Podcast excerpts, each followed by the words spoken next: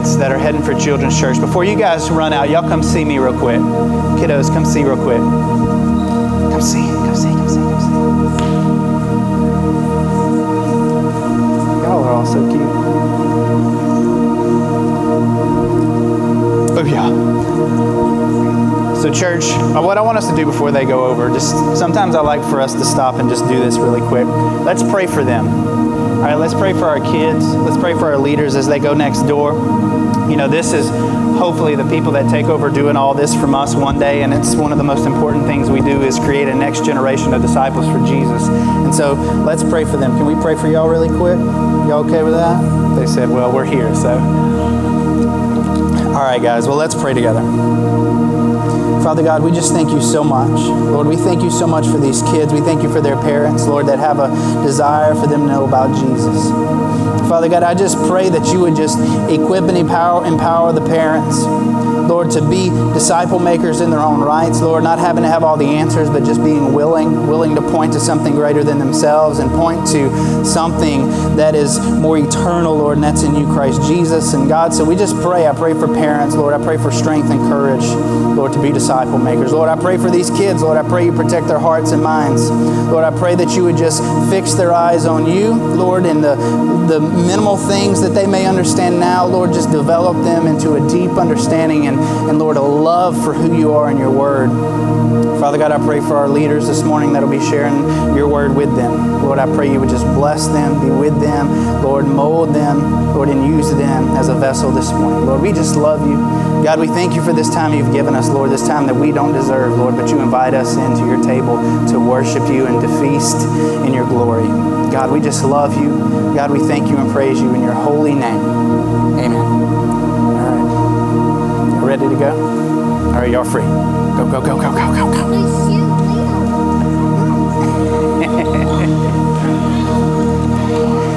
His sister's worried about his shoe being untied. Fix your shoe. Church, Numbers chapter 5. Numbers chapter 5.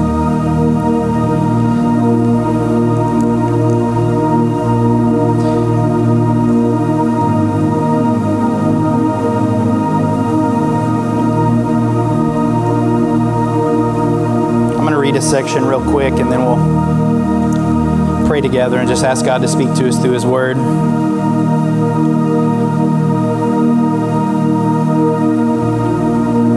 Let's read the beginning here. Starting in verse 1, we're going to read down to verse 4.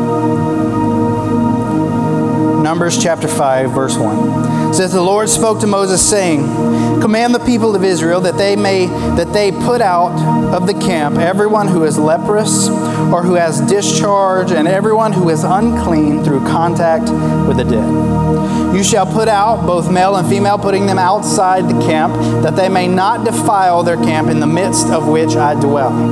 And the people of Israel did so and put them outside the camp, as the Lord said to Moses, so the people of Israel did. Let's pray. Father, we just thank you. Lord, we thank you for your word.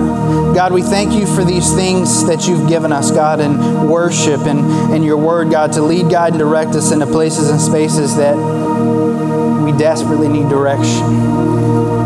Father, I just pray you bless this time. Lord, let it be your words and not my own. God, and let everything we do be for your glory and not our own. Lord, we love you and thank you and praise you in Jesus' name. Amen.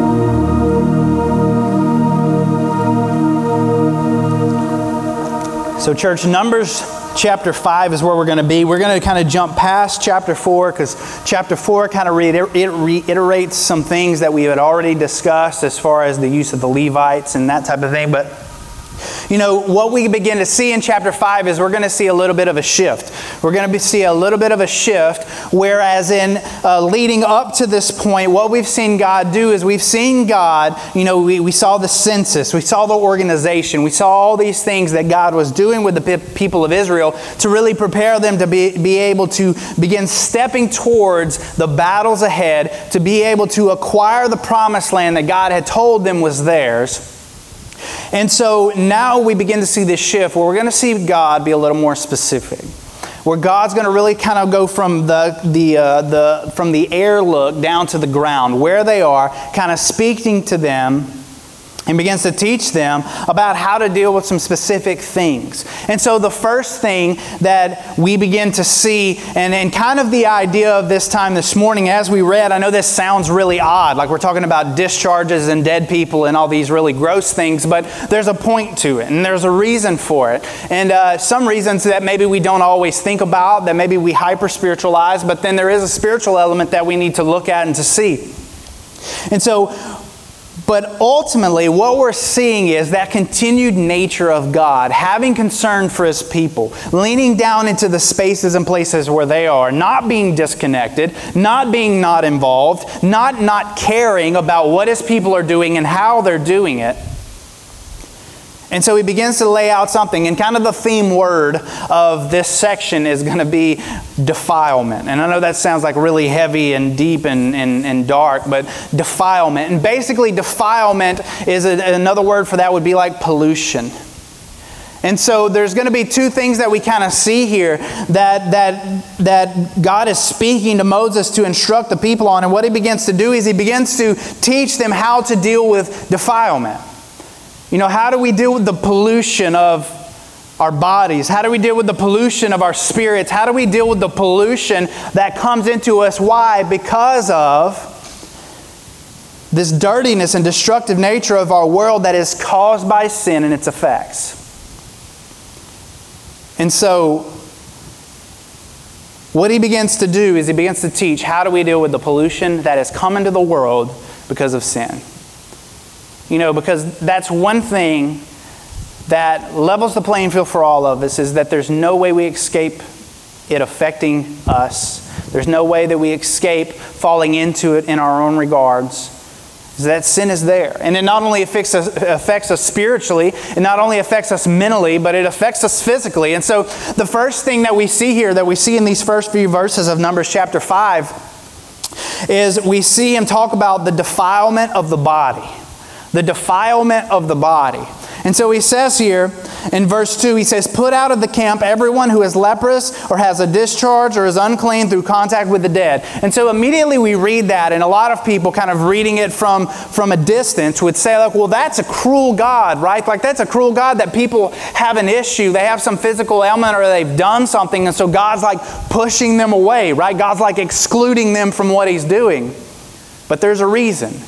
There's something that's happening here and that we need to understand. And what's so beautiful, you know, I, I, I have a science degree. And so a lot of times going through that scientific kind of field, it was always kind of told that it's like you either have faith or you believe in science. But the reality is is that the Bible speaks a lot of things that science had to catch up to. You know, and so what God is doing here is He's kind of being the, uh, the original CDC. He's laying out some guidelines because he's, what he's trying to do is he's trying to protect his people physically. He's trying to protect them. He's giving them instructions long before there was ever any medical instructions. God has given them instructions to protect themselves. You know, in, in a lot of ways, this is echoing some things that we would read in Leviticus 12, 13, and 14, in those chapters there, some instructions uh, uh, when he's speaking of people being ceremonially, uh, ceremonially unclean. And there is a spiritual application here, but I want us to see it more physical first.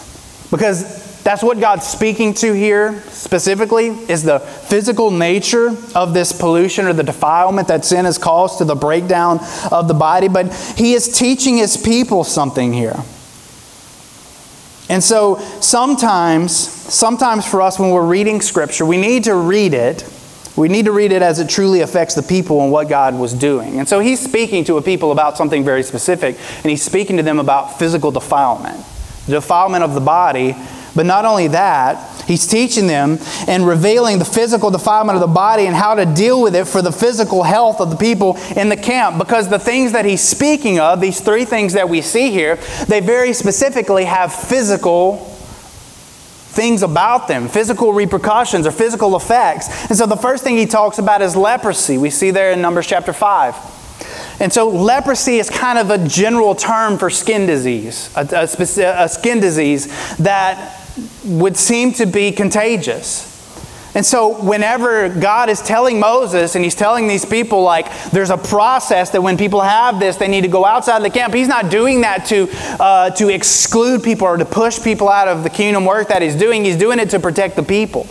Right? He's doing it to protect them from infection. He's, he's, he's doing this to protect them from uh, this spread. You know, uh, just some research I did this past week, there are 354 current skin diseases, most at which are contagious, and that's in our modern medical world. Can you imagine in a lot less hygienic state of life that these people would have lived in?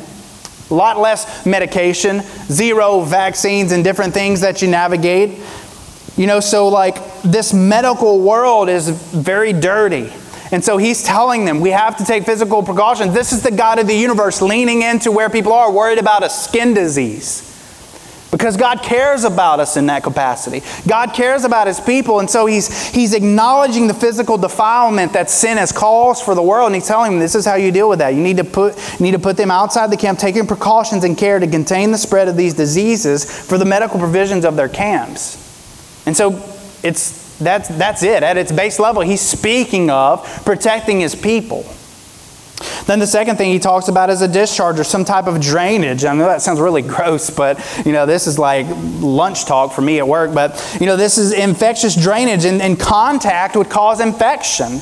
You know, contact would cause a spread. And so again, God instructing His people medically to take care of them physically because He cares about them. And then the last thing he talks about is those who touch a dead body. You know, and, and in a lot of ways, they're not going to know the cause of death eh, of these individuals. And so he's, he's speaking again of caring for them, you know, of, of, of separating them, not to completely exclude them forever, but to go through a cleaning process. And Leviticus talks about this. Leviticus 14:8 talks about this cleaning process. He says, "He and he who is to be cleansed." This is talking about people who either have the discharge, leprosy, or the dead have touched a dead body. Says, "And he who is to be cleansed shall wash his clothes and shave off all of his hair and bathe himself in water, and he shall be clean." And after that, he may come into the camp, but live outside his tent seven days. It's just funny because uh, the, all these timelines and stuff, it sounds like stuff that my wife's a school, KK is a school nurse too, and so she talks about, you know, timelines of people quarantine and all, you know, it's like that's the world we've lived the past two years. But, you know, it's like it, it, this is instruction, real world practical instruction that God is giving to his people because he cares about his people. You know, and there was this cleaning process. There was this, this way in which God was instructing his people in how to take care of themselves in this world that was polluted by the effects of sin. We can't escape it. We can't escape the effects of sin. Listen, all of us have been affected, and I'm not even necessarily right in this moment speaking of physical effects, but we've all been affected by sin, right? Whether it's someone sinning against us, breaking us down, hurting us, disappointing us, or us doing that to someone else, being the, the perpetuator of it. And that's the beautiful thing about God in the midst of all this pollution that negatively affects us. God leans into that space.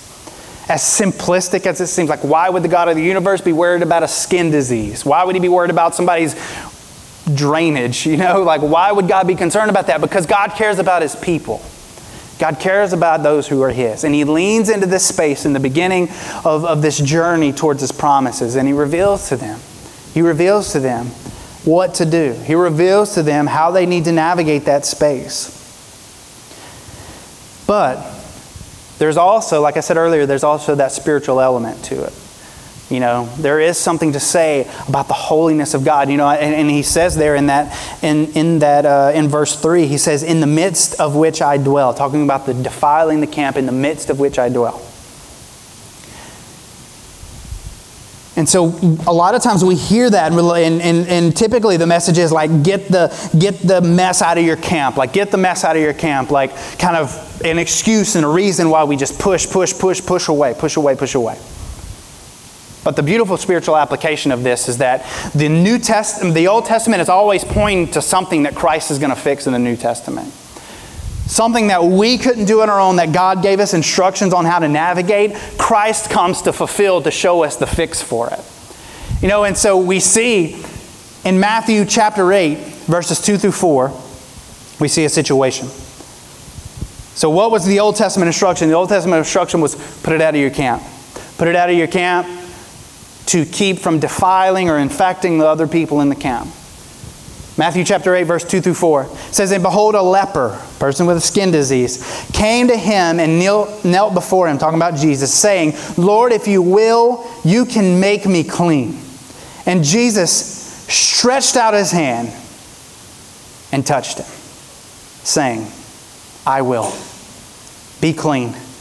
And immediately his leprosy was cleansed, and Jesus said to him, See that you say nothing to anyone, but go and show yourself to the priest and offer the gift that Moses commanded for a proof to them. So these individuals that for thousands of years leading up to this point had been told, like, you're not a part of society. You know, part of the Levitical instruction was that when they were walking into a crowded space, they had to yell out as loud as they could, unclean, unclean, unclean. If they had leprosy, if they had a discharge, if they had touched a dead body, they had to let people know, which, like we said, is physical protection. But can you imagine people navigating that space, the length of time that they were living in that space, without the touch of another person? But what did Christ do? I love that Jesus reveals to us that God, that there's nothing, nothing that keeps God from reaching his people. There is nothing that, that stops God from reaching into the dirtiest spaces to pull us out. There is nothing, there's nothing that keeps God from leaning in to where we are. And I love that. It says that Jesus stretched out his hand. Can you imagine for this person? What it must have felt like to feel the touch of someone else's hand on them. When for so long they had to literally call people off, like unclean, get away from me. You have to. It's the law, it's the rules. Matthew 9, 18 through, 20, 18 through 22 says, While he was saying these things to them, behold, a ruler came and knelt before him, saying, My daughter has just died, but come and lay your hand on her, and she will live. And Jesus rose and followed him with his disciples. And behold, a woman who had suffered from a discharge of blood for 12 years came up behind him and touched the fringe of his garment. For she said to herself, If I only touch his garment, I will be made well. Jesus turned and seeing her, he said, Take heart, daughter, your faith has made you well. And instantly the woman was made well. Another instance at which someone normally would have been excluded, excluded from touch, excluded from that community, excluded from being able to approach anyone in this regard. And what did Jesus say? Jesus said, Hey, you're made well because of the touch, because you're close, because of your faith to know that in the pollution of sin, you knew exactly where to go to be healed, to be cleansed, to be brought into community. And where was that? It was with Christ, Jesus. And then a continuation of where that story began in, in Matthew 9, 23 through 26, as Jesus goes to the daughter of this ruler who is dead. It says that when Judah, Jesus came to the ruler's house and saw the flute players and, and the crowd making a commotion, he said, Go away, for this girl is not dead but sleeping. And they laughed at him. But when the crowd had, put, had been put outside, he went in and took her by the hand and took her by the hand. And the girl arose, and the report of this went through all that district. Can you see where Christ came to perfect what the law never could? To bring about inclusion for people, a work that only God can do. No one else could do this. No man, no ruler, no king could do what Christ came to do. And so, in all the physical defilement that we navigate in the pollution of this world that we live in with sin, Christ came to be that rescue in the midst of that. That in the spaces where no one else could touch, Christ literally reaches his hand in and grabs a hold. In the midst of all the pollution, Christ is the rescue that we desperately need. Christ is the rescue that we desperately need. Because for us, because for us, church, we navigate in our own pollution, even though it's not physical for, for some of us. There is a spiritual pollution that we are infected with, and it's sin. It's sin. And we are infected with it. It is contagious because our sin causes other people to sin. Our sin can draw other people into the sin that we're committing and, and bring them in to be involved. Have you ever peer pressured anybody or brought them or convinced them to do something that you know is wrong, but you wanted them to be a part of it also because it makes you feel better about participating in it? We are infected, we are contagious, and the Bible tells us that by our nature, by, by our physical birth, we are dead in our sin and trespasses. We are dead.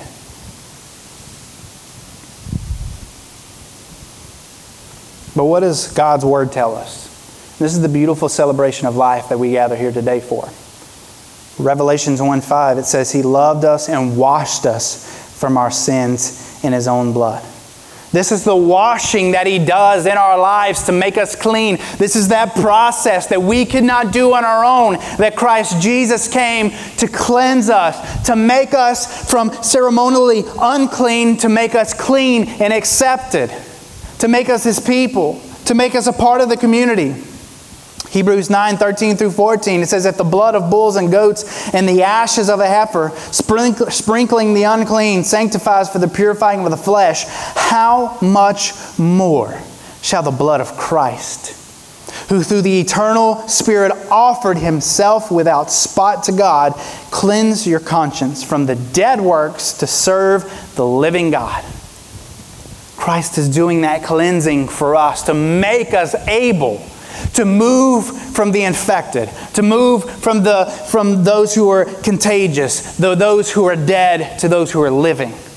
And that the life that we live, we live in Christ. That the life that we live, we live to spread. The life that we live, we live to be infected with this, with the love that Christ has given us, the, the life and the light that Christ has given us to be, the salt of the earth that He has called us to be, those people that are active and present and seen in the world that we live in. and having been cleansed by faith. And then in Hebrews 10:10 it says when we have been made holy or clean through the sacrifice of the body of Jesus Christ once and for all. And this is important because not everybody in this community would practice this belief that when you're cleansed, you're cleansed once and for all. And that there may be other places you would go where they would tell you differently that you're only cleansed by if you're good enough to be cleansed. And that there's this process of re-cleansing that has to happen. My Bible tells me that you're cleansed once and for all. Now, that's, I'm not saying that that means that we can live, and we'll get to this a little bit further down as we get into the second part, but it doesn't mean that we can live however we want, no matter what we do that God's going to forgive us and then we can just continue to live in an active state of sin against him in rebellion constantly. No, that's not what that means because there's a certain there's a certain something that comes from us as a result. Does it mean that we do more harm sometimes than we do good? Absolutely. Are we more polluted than we are clean sometimes in our life? Absolutely. But that's why we praise God that His Bible tells us His mercies are new every day. And I don't know about you, but I desperately need that. And so he tells us that there's a cleansing that has happened.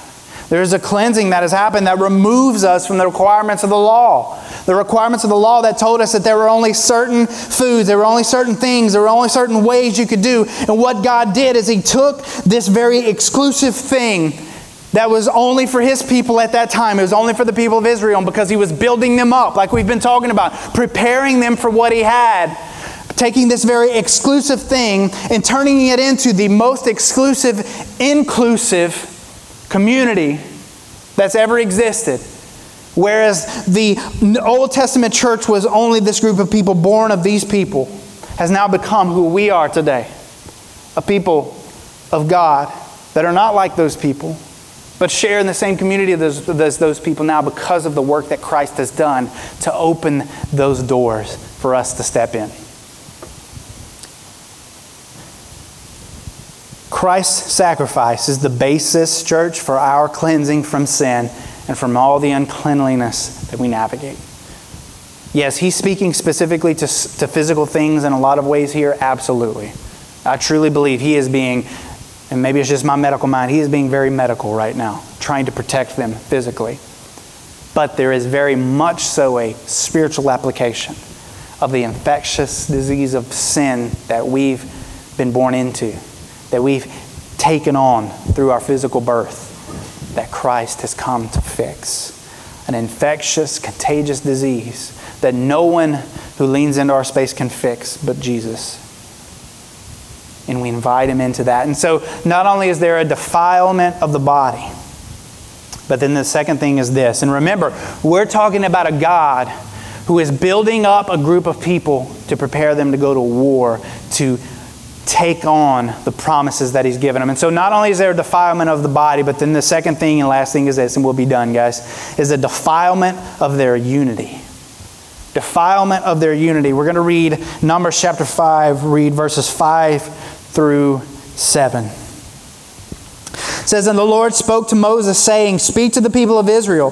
When a man or a woman commits any of the sins that people commit by breaking faith with the Lord, and that person realizes his guilt, he shall confess his sin and that he has committed, and he shall make full restitution for his wrong, adding a fifth to it, and giving it to him to whom he did the wrong. Church, the worst way to fight with an enemy is with a group of people who lack unity. The worst way to fight an enemy is with an army that lacks unity. And so, what God is doing here is He's laying before them this kind of plan like, hey, if you've done wrong to someone, if you've done wrong to someone, then there is a process at which you go for what? For restoration. There's a process that you should go through to see those things made new, to be made better. God begins to lay out a plan in the midst of the brokenness of the world that leads us. In reality, if we acknowledge it truthfully, our world leads us to lie, cheat, and steal our way to success if it makes me feel better about myself. In the midst of a world that calls you to lie, cheat, and steal, that you're at the center of the universe, God begins to lay out a plan on how to make those things right. That is not strictly for punishment's sake, but it's all for, also for a restoration of unity. That He's trying to create pathways for people that have wronged each other to make things right. Listen, and that's God's intention throughout the whole Bible, is this idea, and, and the New Testament even talks about this. When you have conflict with a brother or a sister in Christ, you go to that person and you deal with it. The worst thing for a group of people that gather together, the worst thing for the people of God to ever do is when you have issue or when you've been sinned against, is to keep it in a dark corner or talk about it in dark corners with other people. And you know what that does? That spreads like cancer. He tells us when he's talking about restoring unity, he lays out a pathway where you deal with those things. You acknowledge those things. You face those things together to figure them out. And there's three elements of this. There's three elements of this that are vital for restoration. There's three elements of this that are vital for unity in the midst of a community of people. There's three elements, and he lays these things out. And the first thing we see here is repentance. What does it say? It says that the person realizes his guilt. And so, what is repentance? You know, we talk about that in church spaces sometimes, but repentance is an act of recognition and self evaluation to acknowledge within yourself what has been done wrong. You, you see how the first step of that isn't to see what everyone else has done wrong. The first step of that is to see what have I done wrong? Like, how have I contributed to this issue? Like, what have I done to make this a problem? Doesn't mean that we be a doormat to people. But as a Christian, there's a sense of humility we step into every conflict with. And there needs to be, and you know, repentance isn't a moment, repentance is a lifestyle. We should be living in a constant state of repentance anyway in our life. Because if we're, if we're true to ourselves and, and, and, honest with ourselves, and we would say, like, God, I need to repent. I need this act of recognition and self evaluation as I navigate life. And so he tells them the first thing you do when restoring unity, when someone's been hurt or sinned against, he says, is repentance. Is that the individual needs to repent. The second thing is this is confession. It's an outward proclamation of what's been done, not vaguely. Not vaguely what's been done, specifically. What has been done? Taking ownership of wrongdoing. Restoration cannot happen first without repentance, without self evaluation. And the second thing is confession. acknowledgement specifically of the wrong that we have done, whether that wrong's been, seen or whether that wrong's in the dark. Because what does God's word say? He says everything will be brought to light. If it's not brought to light now, it'll be brought to light here. Whether it's five minutes or five years from now, it's going to be brought to light. And one way or the other, we're going to have to face it. So, what does he say? Confess. Confess specifically to the wrong that we've committed. And then the third thing is this it's restitution. Restitution, church, is an intentional step of replacing or filling the absence of what's been taken, plus additional. You know, I have to say, this would be a, a great model for us to live by in the sense of our legal system. Can you imagine this? Uh, open state of repentance, confession required, and then a restitution that not only fills the need of what's been taken, but then goes beyond that goes beyond what's been required. He says here, adding a fifth to it and giving it to him to whom he did the wrong. And it even says that if the person that the wrong was done to isn't alive anymore, you give it to the next of kin. If the next of kin isn't alive, then you give it to the church. He says you give it to the priests. He says, one way or the other, we need to go above and beyond to make things right. If we've hurt people, if we've sinned, if we've done something wrong, the Bible calls us to a state of repentance, confession, and then restitution, where we lean into that space. We try to fill the hole of what we've done wrong plus some. And listen, maybe it's not always monetary or physically physical things that we do, but maybe it's emotional. If we've hurt, I know for me as a husband, if I've hurt my wife emotionally, I need to do much more than just make up for it. I need to go above and beyond. I need to lean into that space because in, in restitution, there's a sense of replacement, but there's also a sense of proving proving our character, proving what we know is right, proving what we know about people and what they deserve. That as a, as a creature, a person created in the, in, the, in the image of God, that people deserve to be treated a certain way, regardless of what they think or what they believe or how they act. And so, if we hurt someone, and this is for us, we need to be self evaluating constantly. Have you hurt someone? Have you hurt someone? Like, let's not get in a. A lot of times when we talk about these things, we get very external where we're like, who are all those people that have hurt me? And, and man, they need to start confessing and repenting and, and rest, they need to give me restitution. No, this isn't for you to cause for someone else to do. I'm asking for us as individuals to acknowledge ourselves. Have we hurt someone? Have we done something wrong? Have we committed a sin that has dis- disconnected the unity of maybe it's your family unit? Maybe it's the people under your home. This, that's where it always has to start, is the immediate people that you're closest to. Have I hurt someone? You know, how do I navigate that space where I've disrupted that unity? Do I follow these steps of repentance and confession and seeking restitution? You know, like I said, maybe it's not monetary or physical. I mean, if, if, if me and someone in my family has an issue, I, am not going to, you know, if it's an emotional issue, I'm not going to make that better by giving them money to go buy something. I mean, they may like that for a moment, but it's not going to fix the issue. I've got to give of myself. Restitution is all about humility. Because it takes a lot of humility for one to acknowledge we've done wrong, to say what we've done wrong, and then to give something willingly to fill that hole, to fill that space that something's been taken out of, but then to go above that, even more so, to try to make things right. Making things right isn't just replacing what's been taken, it's giving more. So, how do we enter in? Maybe it's our marriage, maybe it's our parenting, whatever it might be. We lean into that space when we're trying to make things right.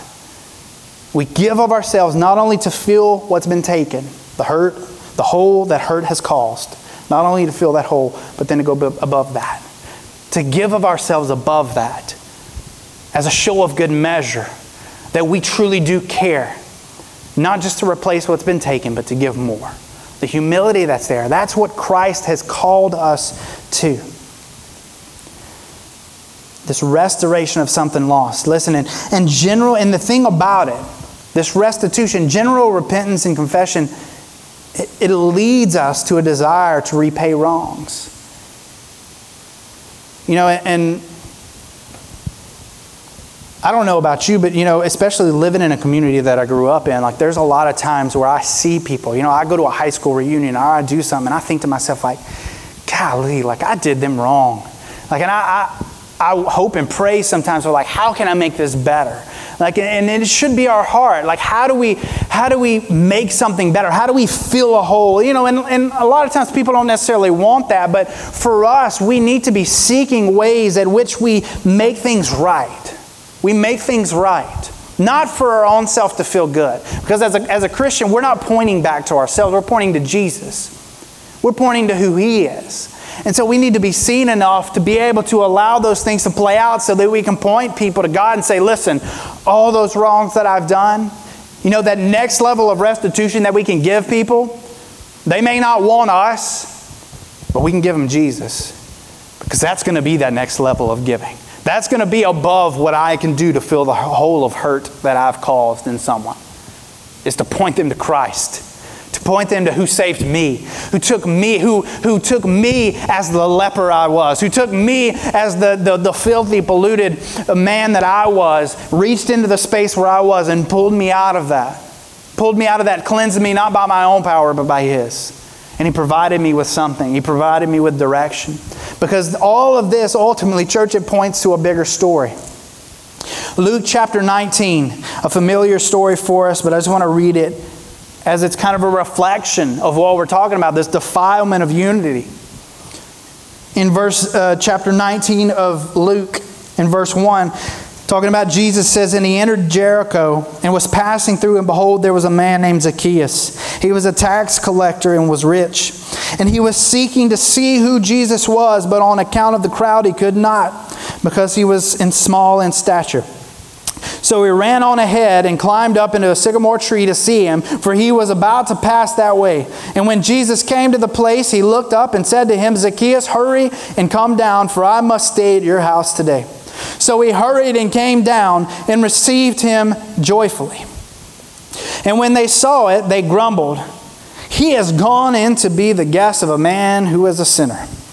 And Zacchaeus stood and said to the Lord, Behold, the half of my goods I give to the poor. And I, if I have defrauded anyone of anything, I restore it fourfold. And Jesus said to him, Today salvation has come to this house, since he also is a son of Abraham. For the Son of Man came to seek and to save the lost. From what Zacchaeus says here, we can gather a couple things. The first thing is this that he has been guilty of defrauding people. He is affected, and, and this is Zacchaeus was a Jewish man, and he was doing these things to his own people. And so, for these people in their culture, that was like the worst thing you could do as a tax. And they would always get these men to be tax collectors. They would be taxing their own people and profiting on their own people, and so they hated him. So it was affecting the unity of this man to his people, to his Jewish people, the people that were his people. He would have been removed from them because of the unity, the, the disruption in the unity. So one thing we can see is that he had been guilty of defrauding people. The second thing is this is that he was remorseful over his past actions. And the third thing being that he was committed to making restitution. He wanted to make it right to fix unity, you have to have these elements. And then from Jesus' words, we can see this that Zacchaeus was saved that day and his sins were forgiven. Salvation, church, salvation. Salvation for Zacchaeus didn't come because of what he did what he did was a result of his salvation. Within Zacchaeus, he knew, before he even interacted with Jesus, we see his desire to see Jesus. That in itself is a reflection of Zacchaeus' salvation. What we do for people is a representation of what Christ is already doing in us. Zacchaeus' pursuit of Jesus was a reflection of his heart for Jesus before he even met Jesus, because that's how God works in us. When God begins a good work, Philippians tells us that God began a good work in us, he will bring it to completion. That if God started something, that he will finish it. And the salvation of our souls, God says he will bring to completion. He tells us here that Zacchaeus was saved that day and his sins were forgiven because, and the evidence of his salvation was both in his public confession and his relinquishing of his goods, trying to make things right. Church, and that's what God has invited us into. That's what God has invited us into. As the band comes up, and we're going to worship this morning a little bit as we finish off, but. Romans 10, verses 10 through 11 says this For with the heart one believes and is justified, and with the mouth one confesses and is saved. For the scripture says, Everyone who believes in him will not be put to shame. You know, and I think this is the thing, this is the barrier for us a lot of times. And for us this morning, I pray that we can truly evaluate this within ourselves. That the thing for us, that fear with us of shame, keeps us back. The fear of shame keeps us back. Because what do we have to face? through repentance and confession, what do we have to face? We have to face where we're wrong. We have to face where we have need. We have to face where we're failed. And so, a lot of times, in engaging those things, there's a fear of shame. There's a fear of living in the shame of those things if we have to acknowledge those things. And for a lot of us, we'll push those things off to the side and never truly face them, keeping ourselves from truly ever experiencing what God has for us because we're afraid of what? We're afraid of shame.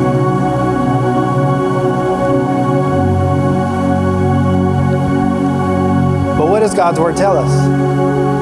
It says, Everyone who believes in him will not be put to shame. Everyone who confesses their sin openly says they won't be put to shame. Everyone who believes in his heart and is justified, the person who acknowledges a reflection, a repentance, to acknowledge that I am wrong. I am wrong. I have failed and I need something outside of myself to save me. He says that person will not be put to shame. Because at that moment, our care and our commitment and our identity isn't in ourselves, and it isn't in the people around us. It's in Christ. The moment that we get through that process, through the, the defilement of the unity that we had with God, we were our the unity we had with God was disrupted in the Garden of Eden. And through all of history, there's been a process of cleansing that defilement until Christ came once and for all, that that defilement is cleansed, that his people are made holy to do what? Through the Old Testament, all that cleansing was so that they could be in the presence of a holy God. For us, Christ comes to cleanse us so that we can celebrate without shame, without guilt, with confidence and courage, celebrate the presence of God in Christ Jesus dwelling in our lives. This Holy Spirit of God dwelling in us, lead, guide, and directing us to live in confidence, to step into the spaces that He's given us in confidence, to be a people that are unified in confidence, to not live under shame, that acknowledging that I'm weak, acknowledging that I'm broken, acknowledging that I can't do it on my own is not shame. It's not shame. If I was still doing that on my own, it would be shame because I, I would constantly be reminded of my failure. But in Christ Jesus, we do not find shame. Shame is a prison, shame is shackles. We don't live in shame anymore. Are there ripple effects of our sin that we may engage with on and off again? Absolutely. But it's not meant to be shame. Paul constantly spoke about his failure. He constantly spoke about where he lacked perfection. Constantly. But he didn't speak of those things to lump on shame. He spoke of those things to reveal what Christ had saved him from. Not to live there, but to use that as a launching point for everything he would do from that moment that, yes, this is who I was. Yes, this is what I've done. Yes, this is how I've hurt people. But you know what? Christ saved me there. He saved me from there. And so this point is going to be a launching point for everything that I've done here. That I should have more confidence, that I should have more courage, that I should have more ammunition against the enemy to say, no, no, no, you're not going to remind me about that to keep me there. I've been released from that to live in this. And so that as I lean into the life of my kids and my family, that I don't have to live under the shame of who I was here, but I can live from the shame that I was there, to live in confidence of who Christ is and invite others into that space,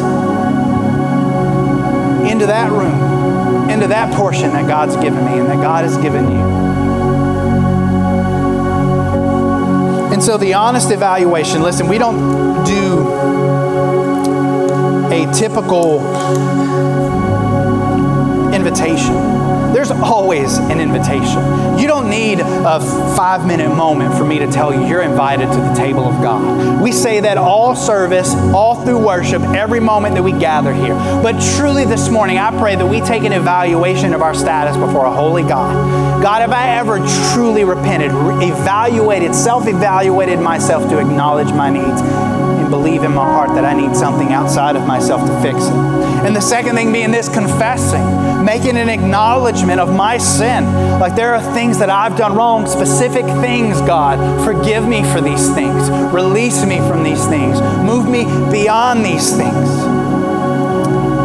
And the second thing, or the third thing, would be restitution. But the thing with that, church, is that God's done the heavy lifting gave us Christ Jesus on our behalf. He's paid the price and beyond, once and for all. All He does is He says, accept it.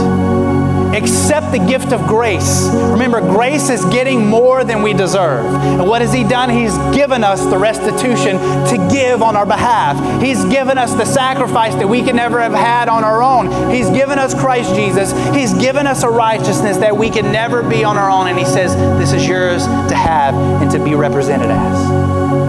So take it.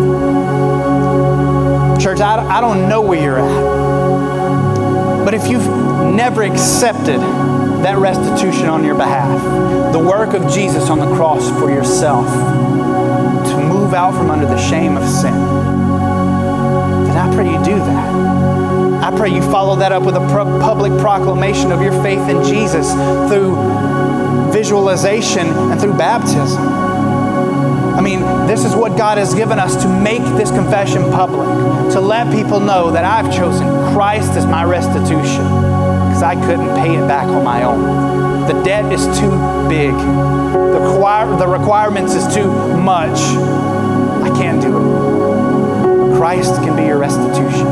Christ can be the facilitator of your redemption and your restoration if we will lean towards Him and take a seat his, his, take a seat at His table and accept the gift that He's given us. So, church, could we pray this morning before we worship together? Ask God to work in that way. Maybe it's for you, maybe it's for someone else in your life that you know needs it. But let it always begin with self evaluation before we move outside of ourselves. So let's pray. Father God, we thank you for this morning. God, I thank you that even as we move into a space of repentance, as we lean into spaces of confession and verbal confession, physical confession. Lord, sometimes we can look at the requirements of restitution, the payback, the fixing, the filling the holes. Lord, and it can just seem like too insurmountable of a, of a debt. There's no way. Father God, I pray that we would be reminded that you've paid that debt for us. God, that you've made a deposit on that restitution that we could never do on our own. Father God, I pray this morning that if we've been held back by the fear of what we can't pay back, that this morning that we would be reminded, God, that we would be confident to know that you've paid the price. Lord, that you've set a seat at your table, and that you've invited us to come. Father God, I pray this morning we could worship in confidence. Lord, I pray this morning that we could respond in confidence. Lord, I pray this morning that as the broken, sinful people that we are, Lord, that we would know that in all our filthiness, in all our defilement, and all our pollution, that you sent Christ Jesus to lean into the dirty spaces where we are and to grant us healing and cleansing so that we can be made new in God, let us worship and live in that confidence this morning. God, we love you. Thank you and praise you in Jesus' name.